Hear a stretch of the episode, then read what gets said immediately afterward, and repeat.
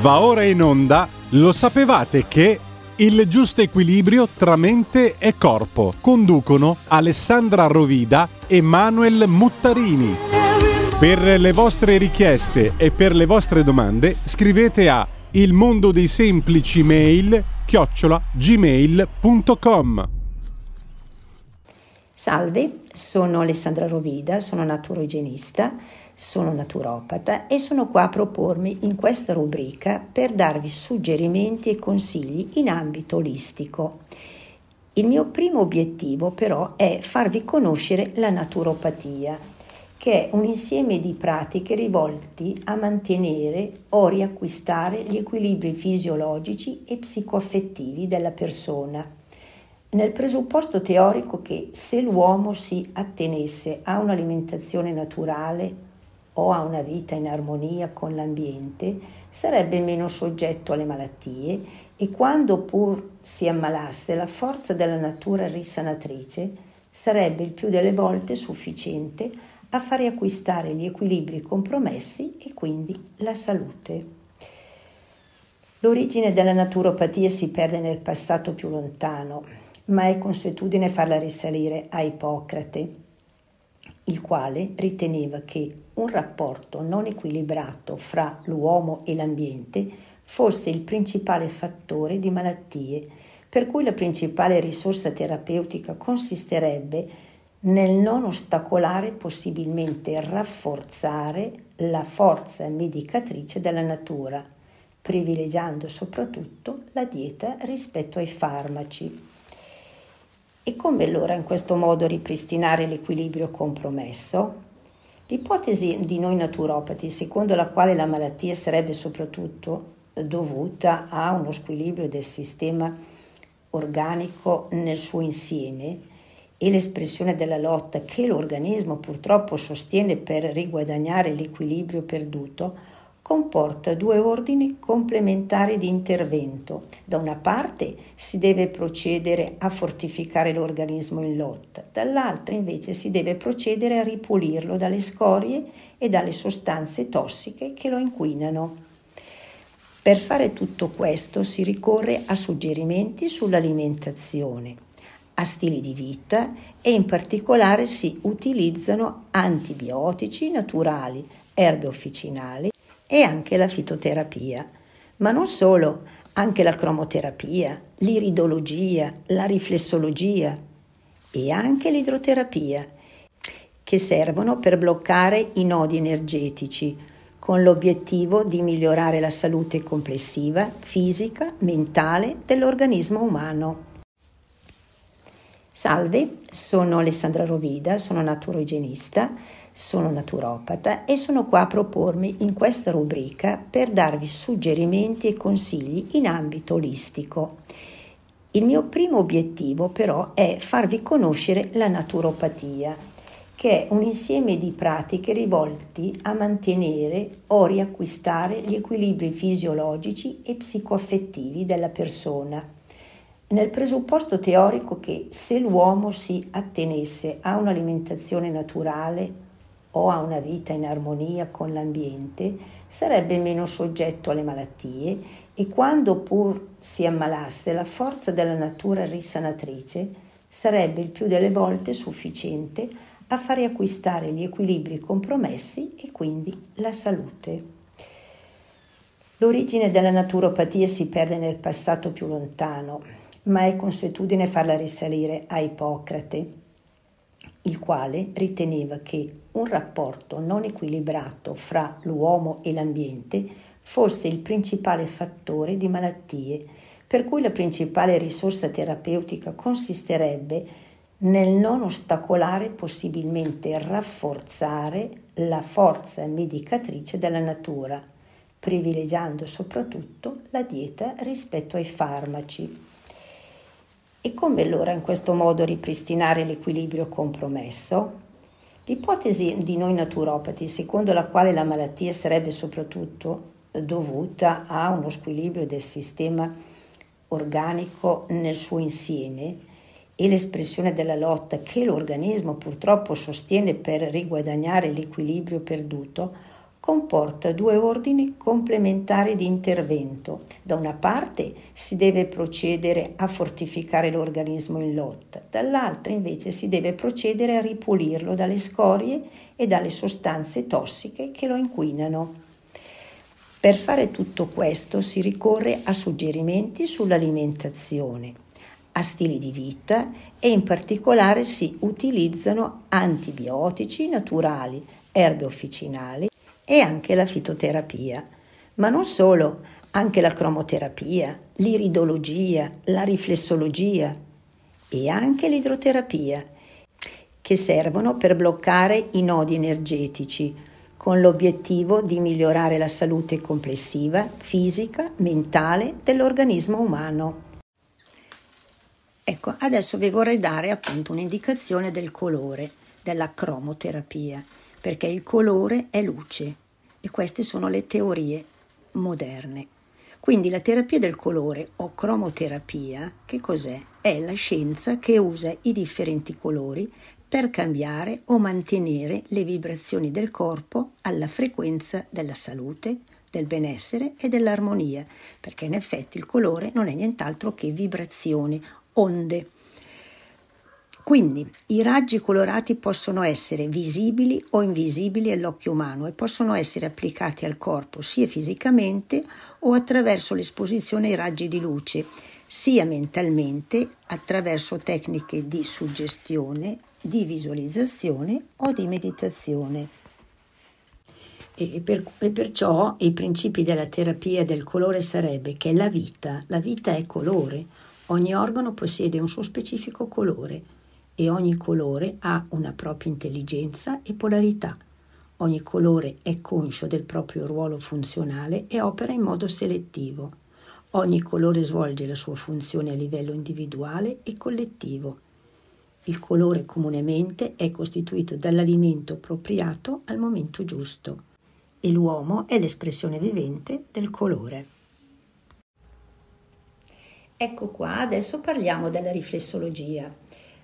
Al piede e ad alcune sue zone particolari sono collegate per via riflessa organi, apparati, funzioni dell'intero organismo e con un, un, semplice e piacevole massaggio di queste zone riflesse si può ristabilire in poco tempo l'armonioso equilibrio della salute. Il massaggio zonale però ha anche una straordinaria forma di prevenzione le zone riflesse infatti registrano l'attività fisiologica in tempo reale, permettendo così un immediato intervento su quei disturbi e quegli squilibri che, già in atto, ancora non si sono manifesti o manifestati. Chiederete se ci sono eventuali reazioni. Normalmente se i trattamenti vengono eseguiti con la giusta tecnica e seguendo l'esatta sequenza, sono assai rari i fenomeni di reazione. Nei pazienti magari più sensibili mm, potrebbe verificarsi magari durante il messaggio sensazioni di freddo oppure anche forme un pochino dolorose. I fenomeni eh, però non devono impressionare perché sono del tutto normali e sono destinati a scomparire in breve tempo. In seguito ai trattamenti, specie dopo le prime 3-4 settimane, eh, è possibile la comparsa di sensazioni di stanchezza e di abbondante diuresi o di una certa motilità intestinale. È tutto a nostro favore perché questi fenomeni indicano che c'è già in atto un rilevante processo di disintossicazione dell'organismo. L'idroterapia. Questo è uno dei più antichi metodi di cura, quello che usa lo strumento più semplice e più comune, cioè l'acqua, elemento naturale, fonte di vita per il pianeta, nell'acqua siamo nati e con l'acqua possiamo mantenere o recuperare la nostra salute. L'acqua che scorre sulla superficie del corpo o in cui il corpo è immerso non solo tonifica e dà vigore, ma soprattutto sollecita la capacità reattiva dell'intero organismo. È così che bagni, docce, vapori, spugnature, impacchi, saune, idromassaggi, se accuratamente eseguiti, possono diventare vere e proprie terapie. Tutte le applicazioni idriche agiscono sulla cute con stimoli termici e meccanici. Gli stimoli vengono poi trasmessi attraverso la circolazione sanguigna e i nervi agli organi interni. Per le applicazioni si usa acqua fredda, calda oppure temperatura media. Per le applicazioni fredde vale la norma più la temperatura dell'acqua è bassa e più rapida e efficace è la reazione. Per ciò che invece riguarda la temperatura eh, delle applicazioni calde, bisogna tenersi volta per volta alle prescrizioni dovute. Perciò facciamo un esempio, generalmente si va da 37 addirittura fino a 45 gradi. Ed eccomi qui e che vi voglio parlare dell'iridologia. Dunque, l'iridologia è l'esame e l'analisi dell'iride la porzione colorata che è dell'occhio allo scopo di determinare fattori che possono rivelarsi importanti per la prevenzione e la cura delle malattie, nonché per il raggiungimento di uno stato di salute ottimale.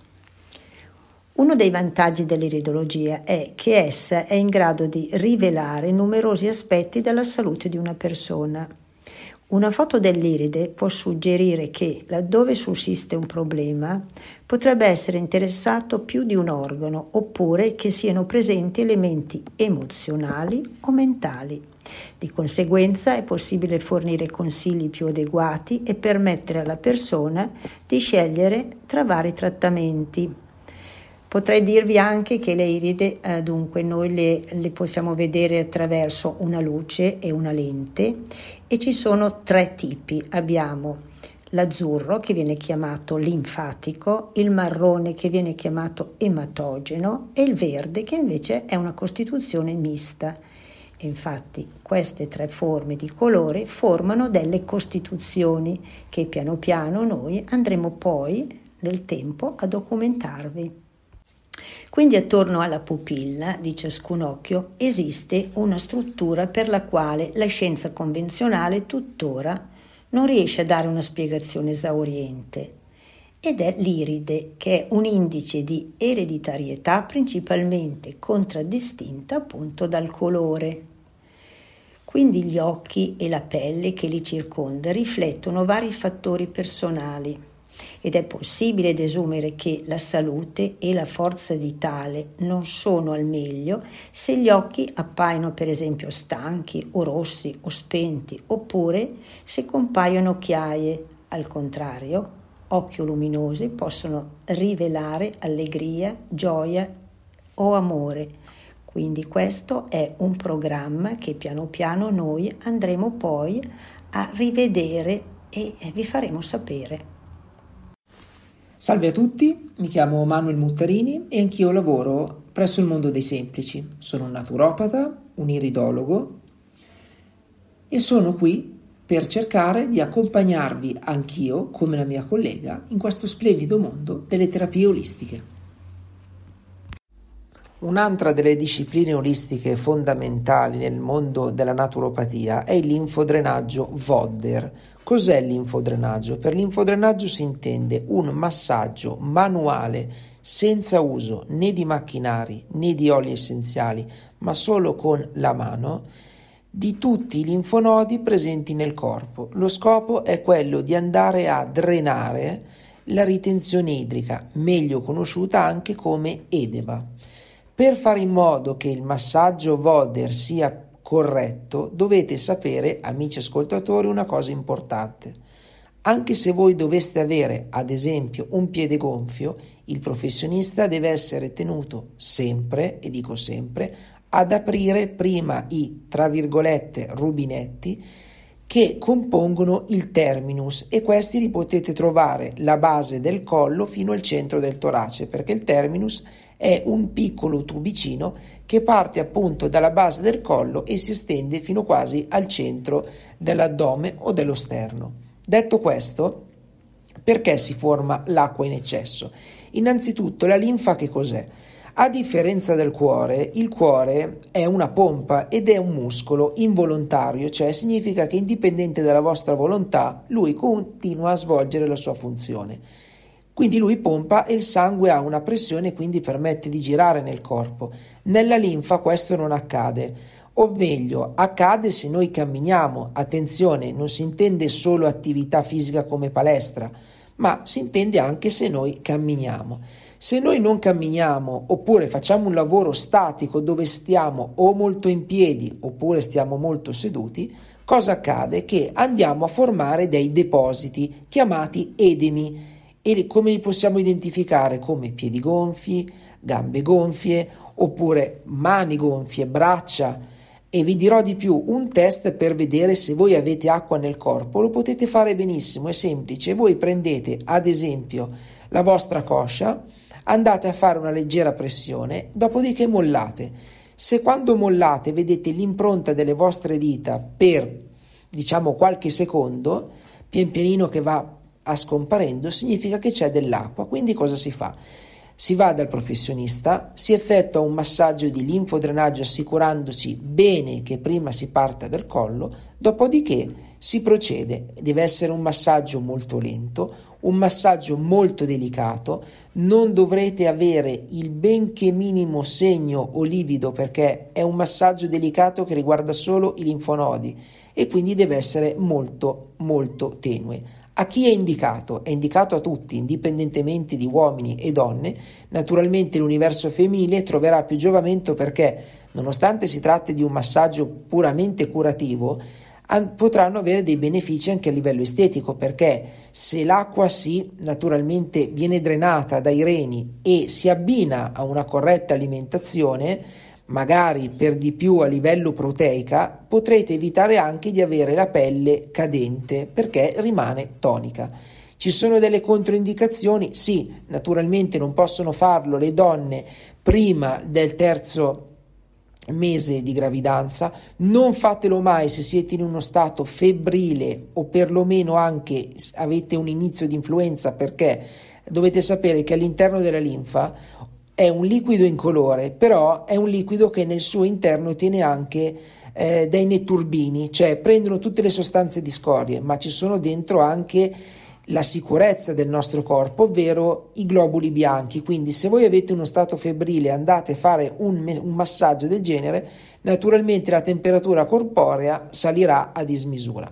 Detto questo, non fatelo anche se eh, avete magari un inizio di un tumore, perché si parla sempre comunque di andare a toccare quelli che possono essere dei linfonodi, quindi assicuratevi bene, molto bene prima dal vostro medico curante e poi parlatene con un professionista. Non spaventatevi se nei giorni seguenti al massaggio potrete sentirvi leggermente deboli e andrete ad urinare maggiormente, soprattutto se la pipì è scura e maleodorante non dovete prestare il benché minimo problema perché sono le scorie naturalmente che vengono eliminate. Detto questo, il linfodrenaggio, per concludere, lo potete fare su tutto il corpo. Naturalmente le donne che hanno avuto eh, la mastectomia, ovvero l'asportazione del seno o magari anche l'asportazione del linfonodo ascellare, quindi hanno il braccio tra virgolette a manicotto, ovvero un braccio molto pesante, è indicato naturalmente dopo l'intervento in quanto andrà naturalmente ad alleggerirlo e a drenare il tutto. Andiamo a vedere un'altra tecnica molto utilizzata nel mio centro, ovvero la miofibrolisi. Questa tecnica poco conosciuta nell'ambiente normale, ma molto conosciuta nell'ambiente sportivo, perché si tratta di un massaggio appunto tecnico sportivo. Allora, dovete sapere che quando voi effettuate una ginnastica oppure un movimento brusco, il vostro corpo produce un olio, comunemente chiamato acido lattico. Se questo acido lattico non viene smaltito tramite o un defaticamento post ginnastica, cosa che quasi nessuno fa fare, soprattutto ai ragazzi, perché nel mio centro io tratto molto questa tecnica con degli sportivi e scopro che i giovanissimi sia all'interno dell'ambito calcistico che gli sportivi nell'ambito della palestra tendono a sminuire, non dare tanta importanza al defaticamento, cosa importante perché il defaticamento aiuta appunto a smuovere quello che è l'acido lattico in eccesso. Se voi prendete comunque un colpo di frusta oppure potete anche avere un, ehm, potremmo definire uno strappo muscolare, si formerà quello che in gergo si chiama punto trigger, ovvero è una serratura che io vado a sbloccare tramite un massaggio manuale che permette di avere subito il beneficio. Naturalmente quando si parla in ambiente olistico e naturale, il subito però deve essere specificato come certamente io vado a dare mobilità subito al cliente, però il cliente deve sapere che il giorno dopo potrebbe avere una reazione. Perché potrebbe? Perché naturalmente dipende da che soggetto abbiamo. Se trattiamo un soggetto sportivo è abituato che il giorno successivo a uno stress muscolare avrà sarà stanco e avrà un po' di problemi a muoversi, quindi non ci farà caso, se trattiamo un soggetto comune che non fa attività, potrebbe spaventarsi e questo non deve assolutamente accadere, perché è totalmente normale. La miofibrolisi prevede questo, sono dei massaggi, possono essere fatti manuali, come li faccio io, oppure possono essere utilizzati anche dei piccoli strumenti, eh, naturalmente nulla di meccanico, che aiutano a sciogliere bene queste calcificazioni. Che controindicazioni ha? Naturalmente la miofibrolisi non ha delle controindicazioni se fatta da professionisti che hanno seguito un corso. Perché? Perché la miofibrolisi non va mai fatta sulla colonna vertebrale. Io infatti quando faccio magari dei massaggi per quanto riguarda la parte bassa sacrale della schiena, si cerca sempre di mettere una mano appoggiata sulla colonna in modo tale da non invadere quello spazio e lavorare sull'altra parte.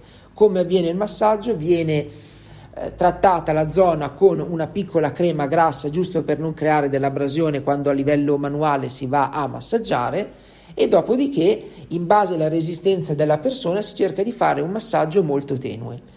Naturalmente le persone che prendono una cardiospirina, le persone che prendono la pastiglia della pressione avranno i capillari un po' più deboli, quindi occorre precisare e tranquillizzare che se il giorno successivo la persona presenta un piccolo livido o piccolo ematoma che al tatto risulta dolente, non si deve assolutamente spaventare. Per questo motivo la miofibrolisi viene sempre, anzi quasi sempre, associata al tape neuromuscolare. Il tape neu- neuromuscolare dopo i mondiali del 2006, grazie a Balotelli, ha avuto un boom esagerato tra gli sportivi, quasi come vanto, perché risulta come uno sportivo che lavora molto.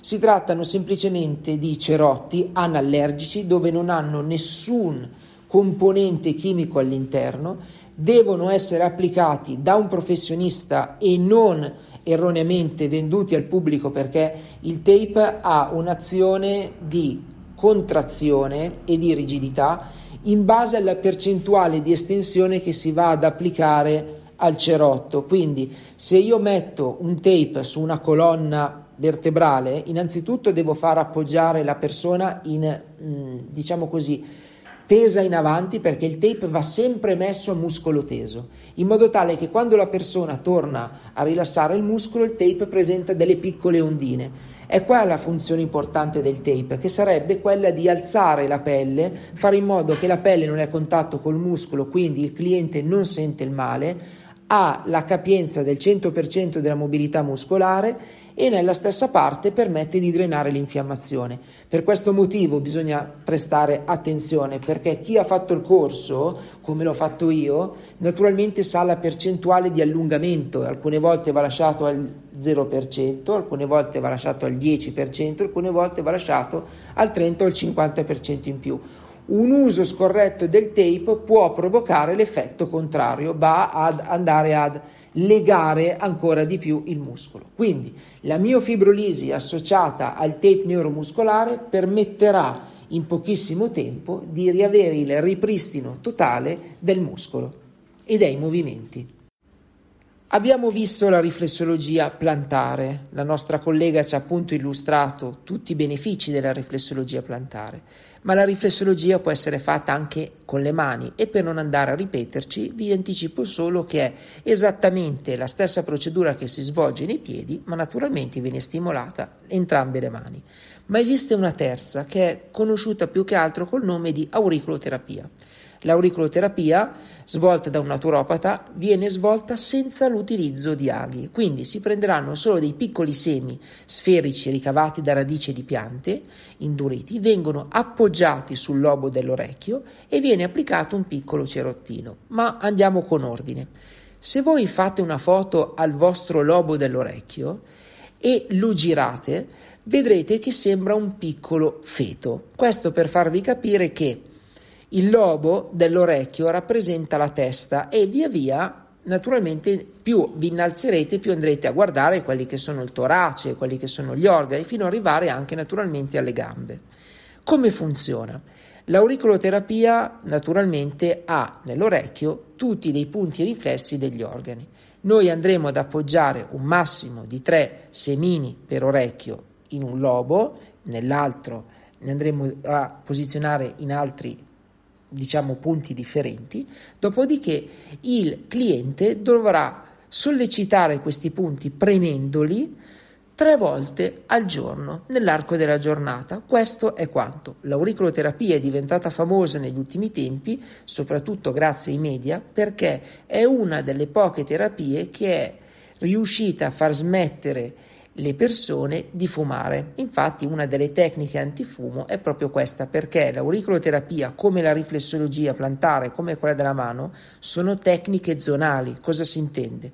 Non immaginatevi che basta un piccolo seme per poter smettere di fumare ma sarà l'intera zona che nel complesso riuscirà a far calmare il sistema nervoso e in automatico anche il cervello di non andare a cercare quella dipendenza che in questo caso può essere la sigaretta. Quindi le tecniche olistiche in generale, in questo caso l'auriculoterapia che conclude il ciclo della riflessologia plantare che abbiamo visto, è una tecnica che può essere appunto abbinata anche alla riflessologia plantare. Nel corso della nostra storia può capitare che una volta o due al massimo la settimana possa andare bene la riflessologia plantare, ma serve un aiuto in più ed è qui che arriva l'auriculoterapia.